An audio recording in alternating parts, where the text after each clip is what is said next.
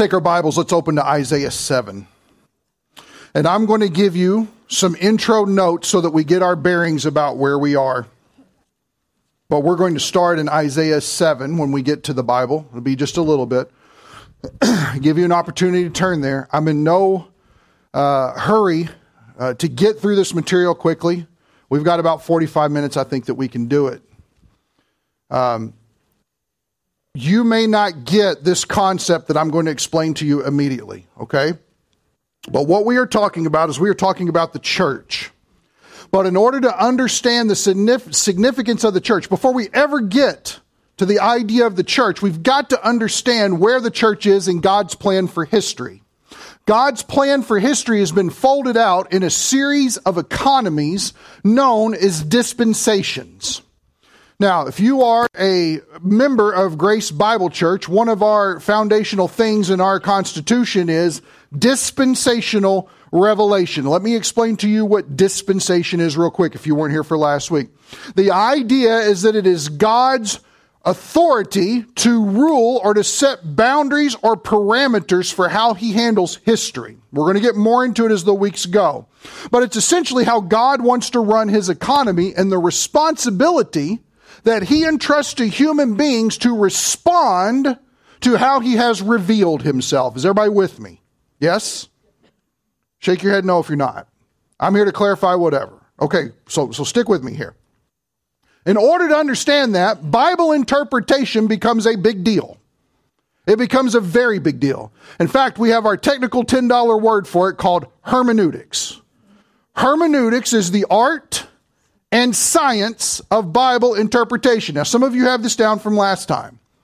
Here's the reason why it is a science because there are certain rules that need to be followed whenever you're interpreting any passage. You and I are not going to read poetry in the same way that we're going to read just a narrative section where history is unfolding. You just don't read them the same. When you deal with something like prophecy, that's a completely another thing all on its own. But the basic rules of hermeneutics don't change. Bible interpretation, it doesn't change. And here are the two facets. Number one, plain literal. It means what it says.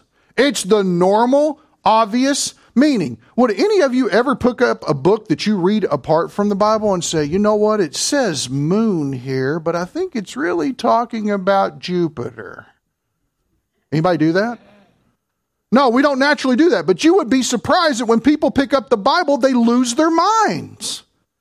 And they reinterpret all kinds of crazy things, much of which we're going to see next week, is the idea. The second point is figurative literal. Even though there's a figure of speech that's being used in some way, it doesn't change the fact that there is a literal meaning on the other side of it that the idea of using a figure of speech is actually trying to communicate a point that everybody needs to understand.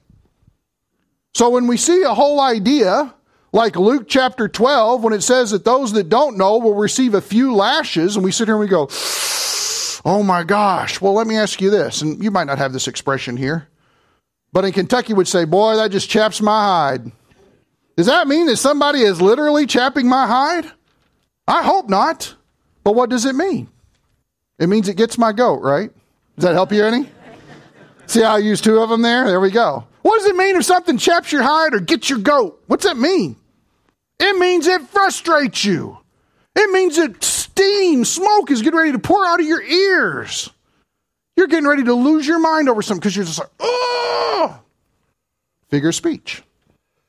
So notice those things aren't literally happening. But even though it's painted in a figurative language, it's got a literal meaning on the other side of it. Now, with that in mind, we progress to this next point that's important. There is only one interpretation to any given text of Scripture. There are not many interpretations. In fact, if you're taking notes, just write this one interpretation to any text. There's only one. Now, if you're in hermeneutics, this is a refresher. If you're in hermeneutics course, this is a refresher for you. Every person who's a believer in Christ needs to know this. You're saying, why in the world do I need to know this? Because you're a believer. Because you have God's inspired word where he has actually spoken to us. And if we don't handle it properly, we're going to run into all kinds of silly things. You don't believe me? Why the Jehovah's Witnesses knock door to door? They think they're one of the 144,000, or at least they're trying to get into that margin. Well, since there's more than 144,000 Jehovah's Witnesses, what do they have the option to do? Well, let's just spiritualize that number. It's not really 144,000. It's just kind of a round number that maybe means a whole lot of people. Everybody see how loose we get with the text? I don't know about you, but if I'm a believer in Christ, I want to know exactly what God has to say to me so I can live a faithful life. So this is why this is going to be important to us. There's only one interpretation in any given scripture, and that interpretation is exactly what the biblical author wrote at the moment that he was under the inspiration of the Holy Spirit. What Daniel wrote when Daniel wrote it was exactly what that passage means. It doesn't mean anything else except what Daniel wrote. Daniel determines the meaning. John determines his meaning. When Jesus speaks, that's why we use context and we go through and we study it out and we try to grab all these clues because Jesus means exactly what he says. Wouldn't you be a little scared if Jesus didn't mean what he said? That would be a little difficult. I mean, was he not betrayed? Was he not arrested, put on trial, crucified by sinners, and rose from the third day? What if Jesus didn't really mean that? Would your salvation be in question? It would be. And notice, that's a whole different thing. Sometimes we question our salvation because we can't believe how evil we are. Now we would be questioning our salvation because we're not for sure Jesus told us the truth about the crux of our faith. Anxiety sets in. Good grief, I might not really be saved because Jesus might not have really died. How come Jesus only meant that one thing literally, but something else he said he didn't really mean literally? Everybody see? Who chooses? And when you come to the point where you're the one who makes the choice, you now have put yourself as the authority over the text. You and I have no authority over the text. Only the biblical author, under the inspiration of the Holy Spirit, has authority over the text. Aren't you glad you came to church today? So here, amen. I love it. If you're amening hermeneutics, we've done something here. That's great. So notice, while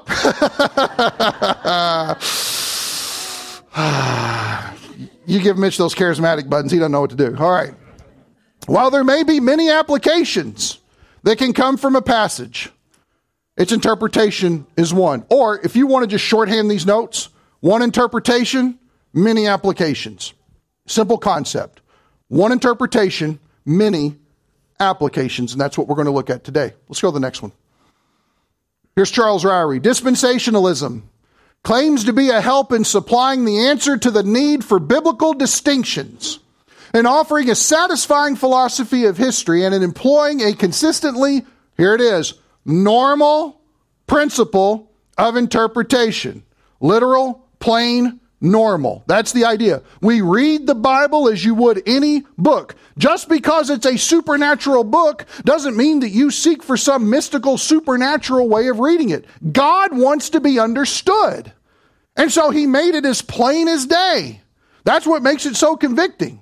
God is often so clear, it hurts. These are basic areas in proper understanding of the Bible. That's why we're going over it. If dispensationalism has the answers, then it's most helpful tool in consistent biblical interpretation. If not, it ought to be minimized and discarded. And that's really how you know what truth is. If it's consistent all the way throughout the text, then you know it's got to be true because you can't find a flaw or a stretch for it anyway. And that's why when you see all 66 books as a whole, you can't just be studying three verses all by itself. You got to ask the question well, how does this fit in the paragraph? How does this fit in the chapter? How does this fit in the scene? How does this fit in the book? How does this fit in the New Testament? How does this fit in the overall scope of Scripture? Anybody inspired to study right now? I hope so. How about the next one? This is actually from our doctrinal statement.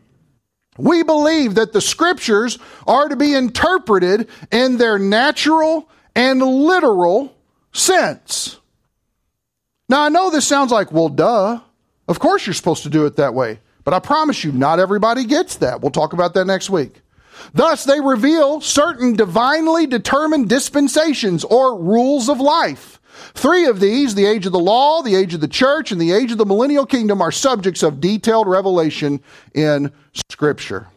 In other words, we have a wealth of knowledge about those three economies that God has set up. But notice the consistent idea here literal, normal, plain interpretation, reading it for what it says. Mitch, let's go to the next one.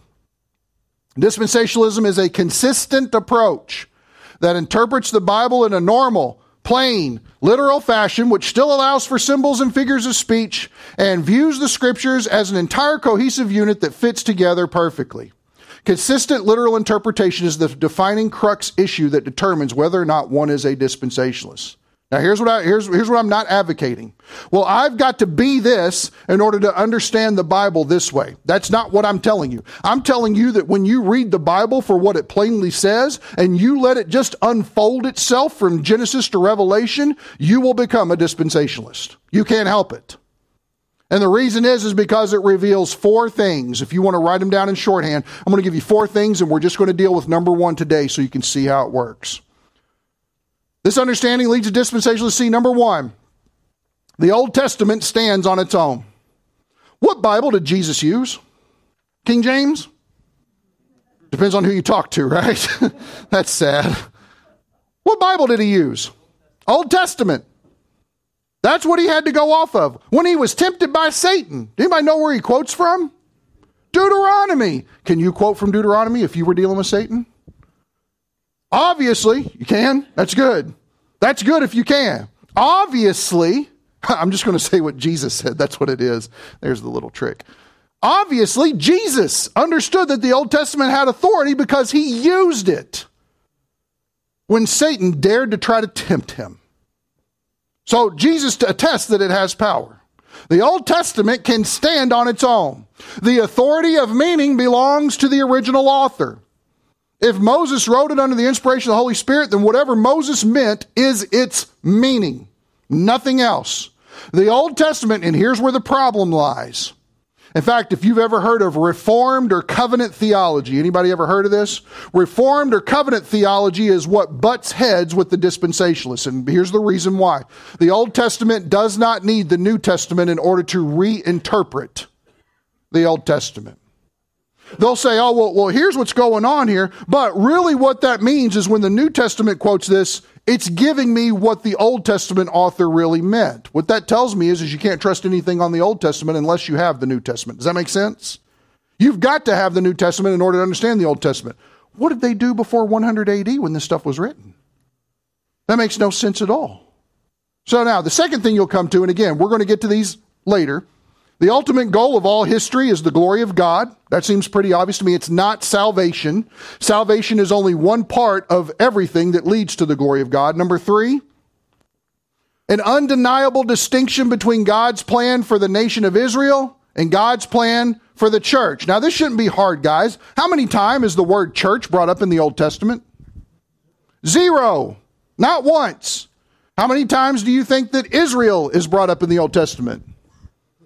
The official count is a gazillion. Okay? So we know that the Old Testament, just for basic understanding, the Old Testament talks a lot about the nation of Israel. We know that. In fact, how many times, and I've already given you this answer, so we'll see how well you're listening, right? How many times is the word church brought up in the Gospels? Three. Once in Matthew 16, twice in Matthew 18, and Jesus is speaking about it both times about a future time to come. Now that's interesting. Jesus sets the precedence for a brand new thing called the church. So notice that even Jesus understands there's a distinction between Israel and the church. You read the Bible from Genesis to Revelation, you'll come to that natural conclusion for yourself as well. The last one, the, an expectation that the promises made to Israel will be literally fulfilled and remain unaltered. In fact, what we're going to talk about next week is something called replacement theology. And this is the idea that the church, now that Jesus is doing something with the church, he doesn't need Israel anymore.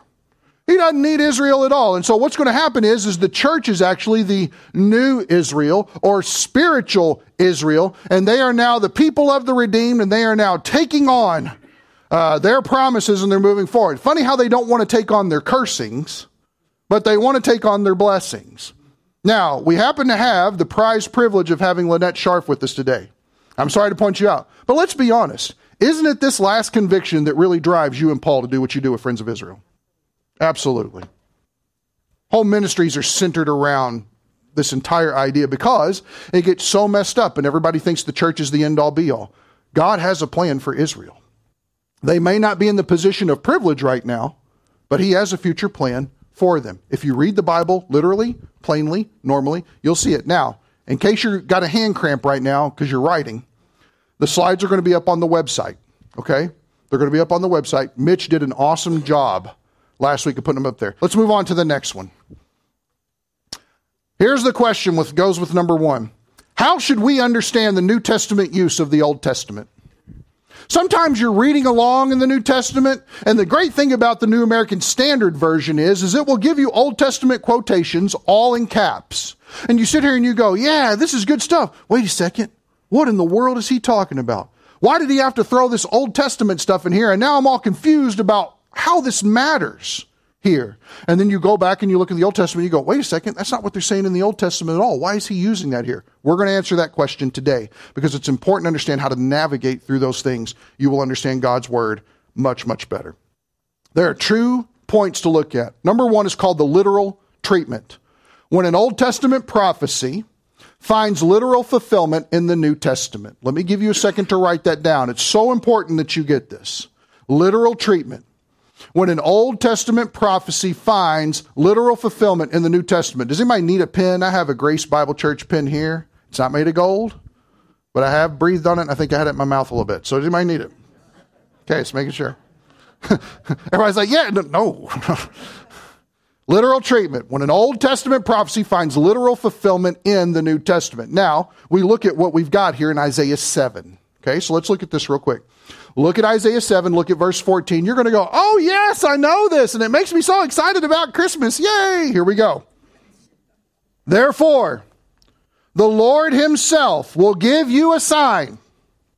Behold, a virgin will be with child and bear a son, and she will call his name Emmanuel. Everybody see that? Here's an Old Testament prophecy that's set up. Now, take your Bibles and turn to Luke chapter 1. Let's get into the New Testament. And remember, we are looking at this because this is an example of a literal treatment of an Old Testament text used in the New Testament. Luke chapter 1. And let's start in verse 30. Here's what it says The angel said to her, speaking to Mary, Do not be afraid, Mary, for you have found favor, you found grace with God. And behold, you will conceive in your womb and bear a son, and you shall name him Jesus. And he will be great. He'll be called the Son of the Most High, and the Lord God will give him a throne, the throne of his father David. And he will reign over the house of Jacob forever, and his kingdom will have no end. And Mary said to the angel, Watch what she says. How can this be, since I'm a virgin? Everybody see the answer there the reply. And notice that Isaiah 7:14 gives you that conclusion. This is the fulfillment of that prophecy. Everybody see that it's literal. We didn't have to twist anything, turn anything, make anything say anything that it wasn't. It's just the fact of the virgin will have a child. You will call him Emmanuel. Here's the pronouncement given by the angel that this is going to happen. And Mary's question centers around the centers, not sinners, centers around the fact of how am I going to have this child? I've never known somebody. And of course, he tells them, you know, the Holy Spirit will overshadow you and come upon you. That's the way it's going to happen. Does it fulfill the prophecy? Does it? It does. Does it fulfill it literally? It does. Everybody see that? It's a literal treatment. Now, here's the second way to understand Old Testament passages used in the New Testament. This is called inspired application. I've watered it down a little bit from hermeneutics class so that we can understand it a little bit better. Inspired application. In other words, when a New Testament author is going to use a section of the Old Testament to deal with it and it doesn't seem like it matches up, it's not because he's interpreting it for you. That's not what he's doing. Instead, he's taking that passage and he is applying it to his current situation. So, when an Old Testament verse or passage is used in the New Testament, but the New Testament meaning seems to differ from the original author's meaning in the Old Testament, he is applying it. Remember what we said meaning of any text is how many? One. Yeah, just look at my fingers, I'll tell you. Okay? One. But how many applications can you have? Many, a lot. One meaning, many applications. Now let's see an example of this. Let's take our Bibles, turn to Hosea 11. Anybody been hanging out in Hosea lately? No? Might be some good devotional place to go. Hosea. If you're like me, all the minor prophets are jammed together in your Bible. You hit one and you miss them all. You went from Daniel to Matthew in no time. Hosea 11.1. Hosea 11.1. If you got to look at the table of contents to find it, there's no shame in that. It's okay. We're all learning. We're all learning. Not a big deal. Hosea chapter 1. Look what it says. When Israel was a youth, I loved him. Stop. Who did God love? Are you sure? You sure? Okay, just want to make sure that you see what the normal, plain, literal reading of this text is, okay? Look what it says. And out of Egypt I called my son. Who's that talking about? Oh, tell me you didn't make that mistake. What does the context say? Israel. How do we know this? Well, look at it. When Israel was a youth, I loved him.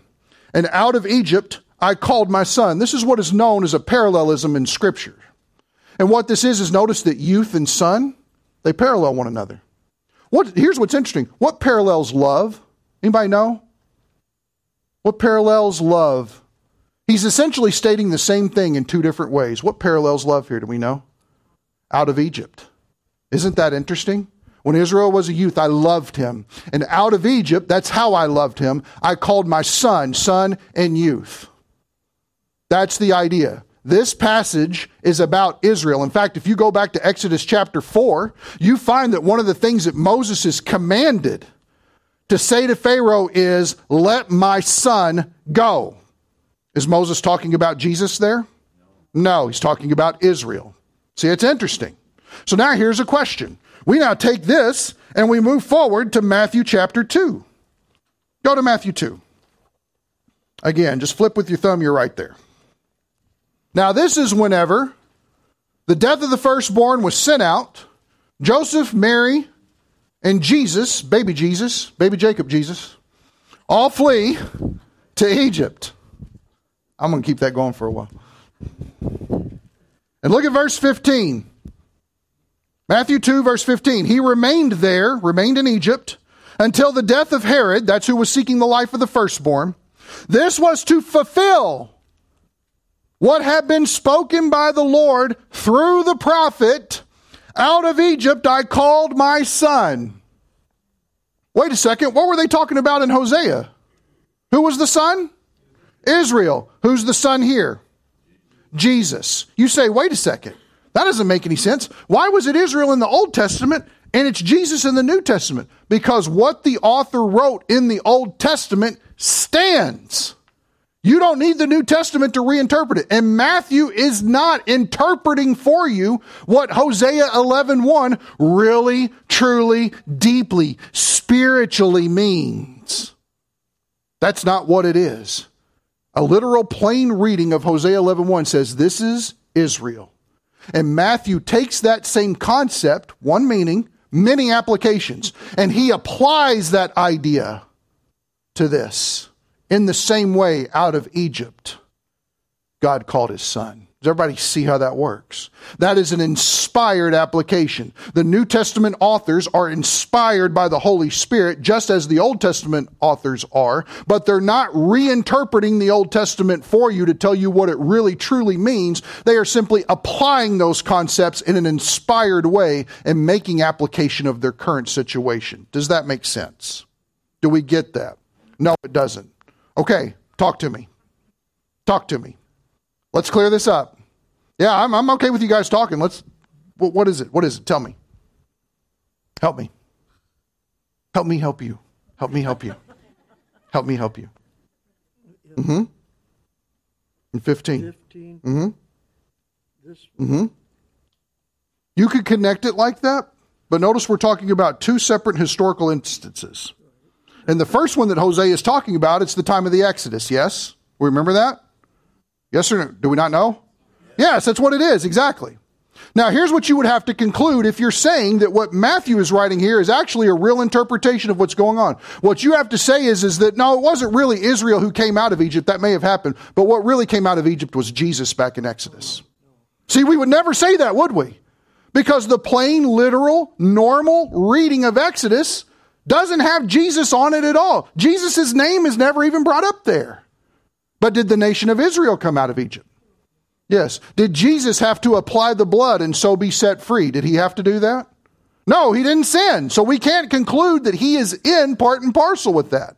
Just because he came out of Egypt doesn't mean that we get to read that into the text. What Matthew is doing is essentially saying, in the same way that Israel came out of Egypt. So, in this point, now that Herod is dead, God is calling his son out of Egypt back to, and they actually end up going to Galilee, to Nazareth. Does that help make sense? He would be an awful old baby if that was the case he was in the Exodus. You're correct. Your humor is amazing. Okay. So here's what we're going to do. Let me take you back to where we started with all of this, to 1 Peter. But we're actually going to pick up in chapter 2, verse 1. And what I'm going to do is I'm going to walk through this. You're not going to believe anything I say. Go ahead and, hey, I'm, I'm just going to lay it out there for you. But what I'm going to ask you to do is to make notes. This is why I want everybody taking notes today. I want you to make notes. When you get to 1 Peter 2, I'm going to wait for the pages to stop flipping there. Okay? Because as soon as you're done, I want you to raise your right hand. Raise your right hand. I solemnly swear. Oh, All of you put your hands down. That's terrible. Raise your right hand. We're doing this for Jesus. I solemnly swear that I will look over these notes and I will spend time with the Lord who loved me and gave his son for me and ask for the Holy Spirit to teach me this point. See, I don't think there's anything wrong with that. If you didn't raise your hand, I question your salvation. See me after church. All right. First Peter chapter 2, let's look at verse 1. I'm going to walk through this, explain concepts that are going on, but there's a lot of quotation from the Old Testament. Now, instead of you having to flip back and forth, back and forth, back and forth, that's sometimes when I study and I'm doing those things, I just get out two Bibles. It's much easier that way. But I'm going to have the passages up on the screen to show you. So when I call them out, Mitch is going to throw them up there. You can mark them down next to the verse that's going on, and we're going to talk about literal treatment and inspired application, okay? And this is a good passage in order to do this. Chapter 2, verse 1, bless you. Therefore, putting aside all malice, all wickedness, depravity is the idea, and all deceit and hypocrisy and envy and all slander. Now he's writing to Christians right here. Get rid of all that stuff in your life is what he's saying, okay? Identify it for what it is. Anything that is evil and impure, forsake it. Get it out of here. And watch what he says here. Verse 2. Like newborn babies, long for the pure milk of the word. Why is that? Look what it says. So that by it you may grow in respect to salvation. By intaking the word of God. Notice what he's saying. Identify evil things in your life. Make a list if you have to. And then repent, essentially. Change how you're thinking that those things would possibly be okay or that, well, those are acceptable sins. It's all right. No, it's not. Get that stuff out of here and now crave God's word. Why? Because when you crave God's word and when you're feeding on it regularly, it will actually grow you up. Or some translations, I think, say make you wise unto salvation. And that's not just talking about go to heaven when you die. That's already a done deal for these people. We're talking about being sanctified as you walk with the Lord. And we're talking about our glorification to come when we will be with Him always. Paul wants us to be smart people when it comes to this situation. Look at verse 3.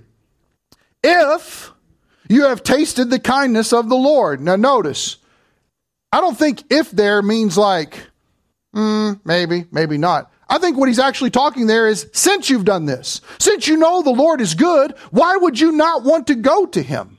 Why would you not want to seek this growth from him and his word? Look at verse 4.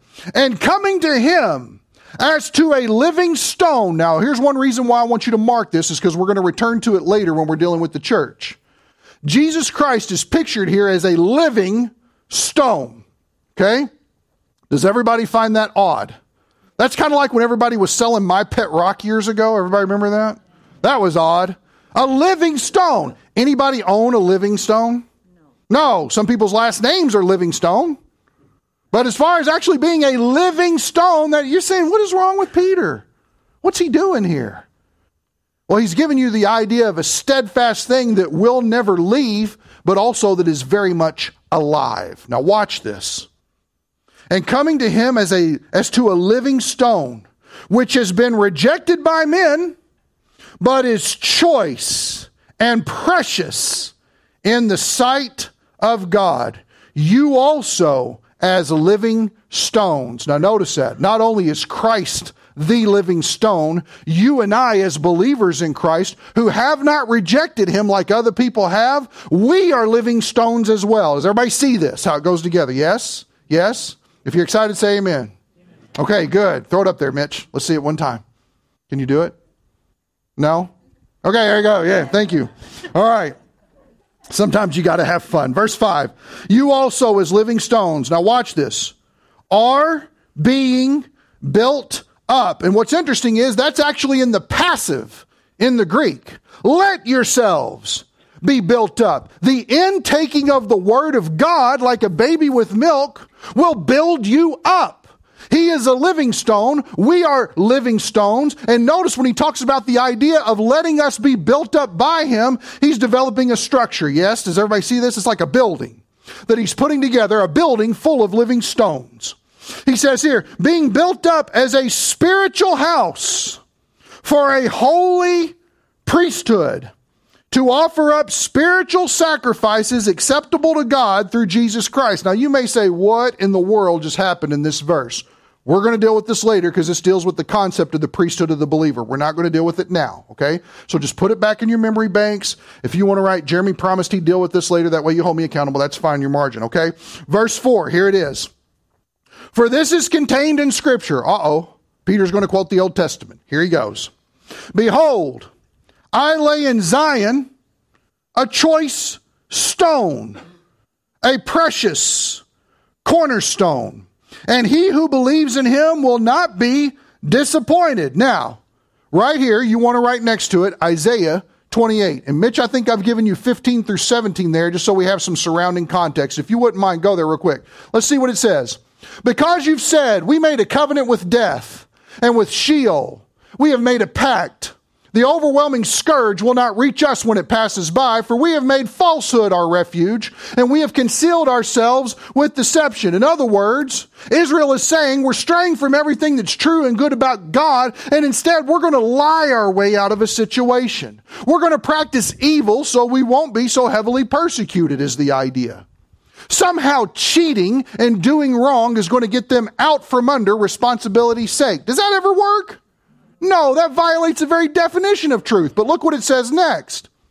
Therefore, thus says the Lord God, Behold, I'm laying in Zion a stone, what we just read here, a tested stone. Notice in your passage, it says a choice stone, a tested stone, a costly cornerstone for the foundation, firmly placed, and he who believes in it will not be disturbed, will not be alarmed, will not be made to hurry. Notice in our passage here, it says, and he who believes in him will not be disappointed. What is going on here? This is a literal treatment about Christ coming, even though it uses figurative language. Look at verse 17 here. In verse 17, I will make justice the measuring line and righteousness the level. Then hail will sweep away the refuge of lies and the waters will overflow the secret places. In other words, anywhere that you try to hide, notice the figurative language, anywhere that you try to hide, righteousness and justice are going to get you whenever this measuring stone or this choice stone of God has been laid. This is a literal treatment of this passage. It is speaking of when Jesus comes to settle accounts with people. So if that is the case, if we with the living stone are living stones and we're being built up in that way, go back to your passage here in 1 Peter chapter 2. Notice what it says. We're being built up for a reason. A spiritual house, a holy priesthood. We're going to offer up spiritual sacrifices. And why is that? Because the chief cornerstone is present. He's here. He matters now. And he sets the measuring lines of justice and righteousness. That's the reason why we can't any longer try to hide away in lies and things like that. That's what Israel said they were going to do.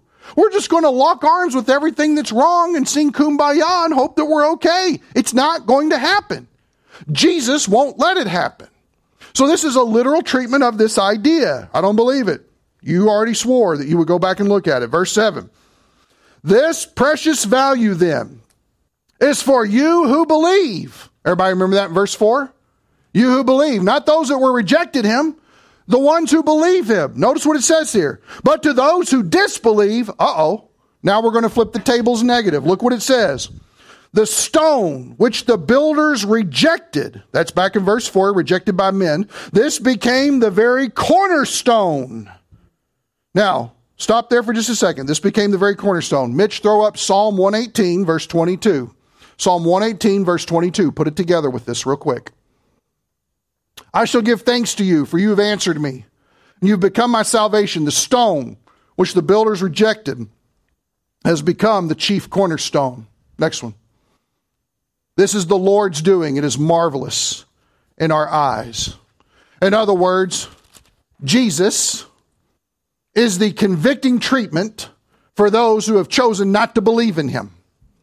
Even though they reject him, it doesn't change the fact of who he is. He's still the chief cornerstone. Doesn't matter what somebody thinks about him. This is a good principle. It does not matter what we think, the truth is always true. And that's the point that he's getting here. For those people who chose to disbelieve, or let me back this up. With the first instance, for those who believe, he is the stone laid in Zion. He is our righteousness. And we should glory in that. Why? Because it's all about him. It's not about us. And to that I can say amen. Awesome. But for those who don't believe, there's trouble. There's trouble. And why is that? Well, go back to, to uh, 1 Peter 2. Look what it says. The stone which the builders rejected, that's what happened here, those who don't believe, this became the very cornerstone. It's almost like, and of course nobody would ever do this, you played the lottery, but your last number was off by one. 24, 16, 92, 31, 17. And you had 18. You were off. And so, therefore, you missed the grand boat of God's glory in the person of Jesus Christ because you didn't believe. You didn't think it was worth it at the time. You didn't value the gospel message that was set before you. Does that make sense to everyone? So now let's move forward in this. And, verse 8 a stone of stumbling, and a rock of offense. Now, here's what's interesting about this, Mitch. Isaiah 8, verse 14, if you want to write this down. Look what it says. Here's 13 through 15. It is the Lord of hosts whom you should regard as holy, and he shall be your fear, and he shall be your dread. We talk about living in fear in this present age. Then he shall become a sanctuary, but to both the houses of Israel a stone to strike, and a rock to stumble over, and a snare and a trap for the inhabitants of Jerusalem. Last one here. Many will stumble over them, then they will fall and be broken. They will even be snared and caught. You say, okay, what in the world is going on? Let me tell you here. In this passage in Isaiah 8, this was originally used of Yahweh becoming a sanctuary for those who regard him as holy and who receive him or reverence him alone. But there were people in Israel and Judah who did not regard Yahweh in this way, and they stumbled over the only protection that they had in Yahweh making himself available. That's what happened in the Old Testament context when this was written down by Isaiah. But if you look, Peter is actually using it and he has switched to an implied, applied interpretation or inspired application of this. And he is now saying here a stone of stumbling and a rock of offense. It's clearly applied to Christ as being a stumbling block for those who do not believe. Does everybody see that? Yes? Who fell asleep? Just making sure. I'm yelling loud enough. Hopefully you guys will stay awake. Stick with me on this, okay? You'll get it. Now let's move on. For they stumble because they are disobedient to the word. And to this doom they were also appointed. Or in other words, those are the consequences that happen to those who do not believe. Verse 9, but you, speaking to believers again. Now watch this. You are number one, a chosen race. Number two, a royal priesthood. Number three, a holy nation. Number four, a people for God's own possession. Stop there.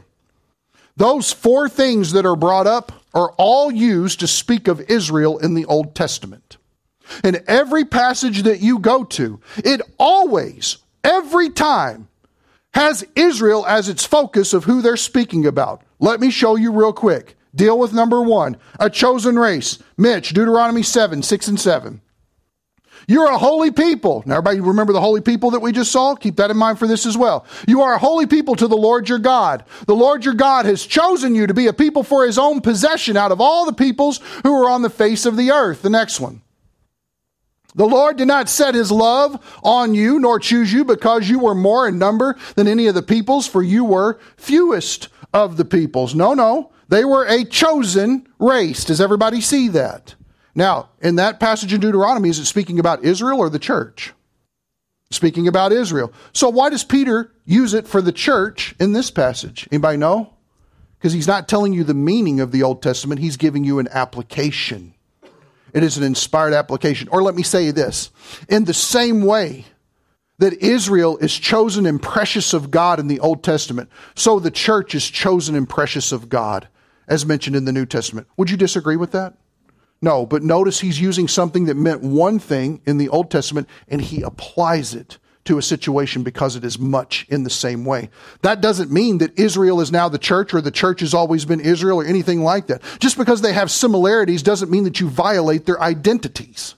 That's not the idea. Instead, you understand it as an application of what's taking place. How about this next one? A royal priesthood. For this one, uh, Mitch, Isaiah 61 6. There it is. Man, you're on it.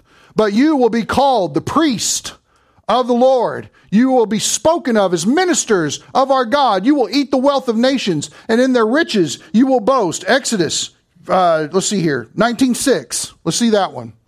And you shall be to me a kingdom of priests and a holy nation.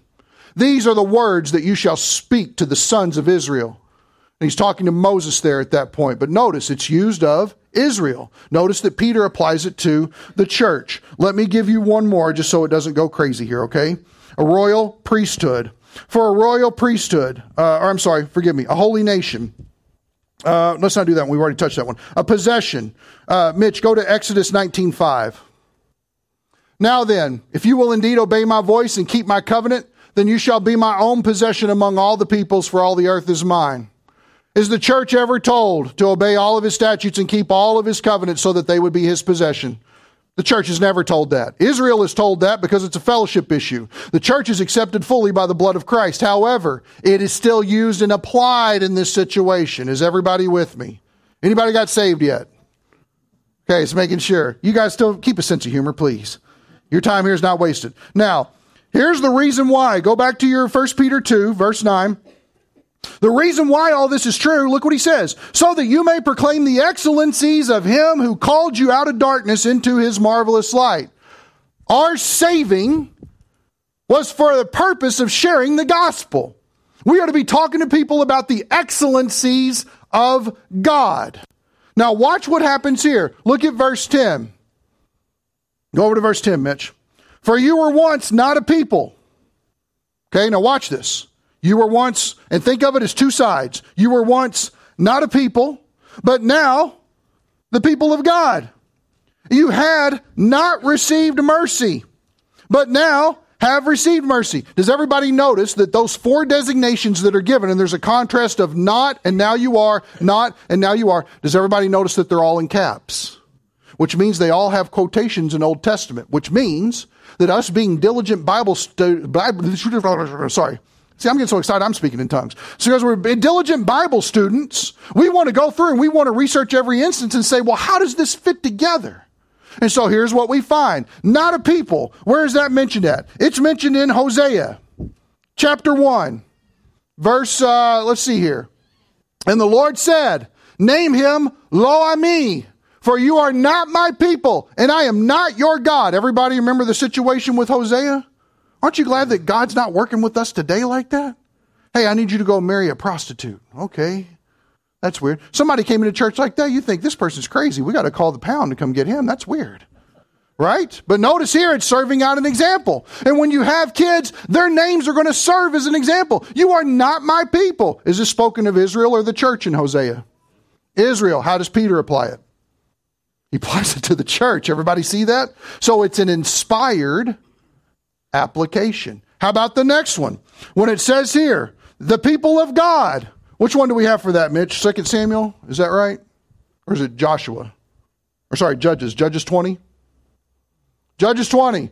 The chiefs of all the peoples, even of all the tribes of Israel, took their stand in the assembly of the people of God, in the assembly of the people of God, 400,000 foot soldiers who drew the sword. Israel here is called the people of God, who they have 400,000 foot soldiers amongst them.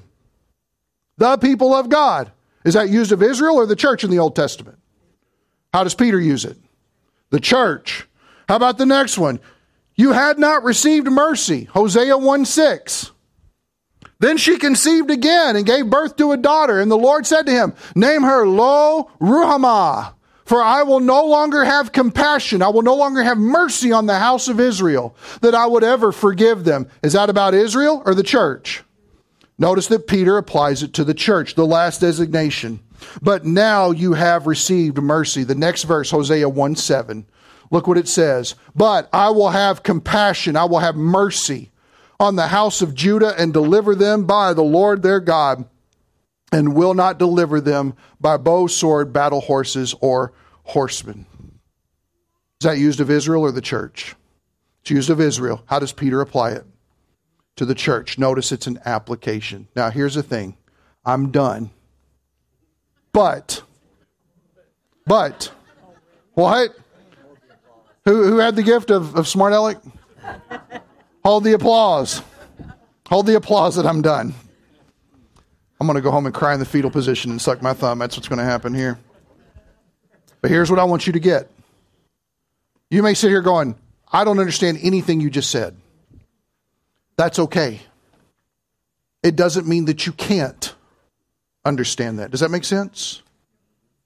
You guys saw that video when I was gone a while back. I made a comment in there. A lot of people talk about how dumb the sheep are. But that doesn't mean we have to stay dumb. God wants us to know Him. And this is a basic rule of Bible interpretation that eliminates a lot of problems because here's the reason why.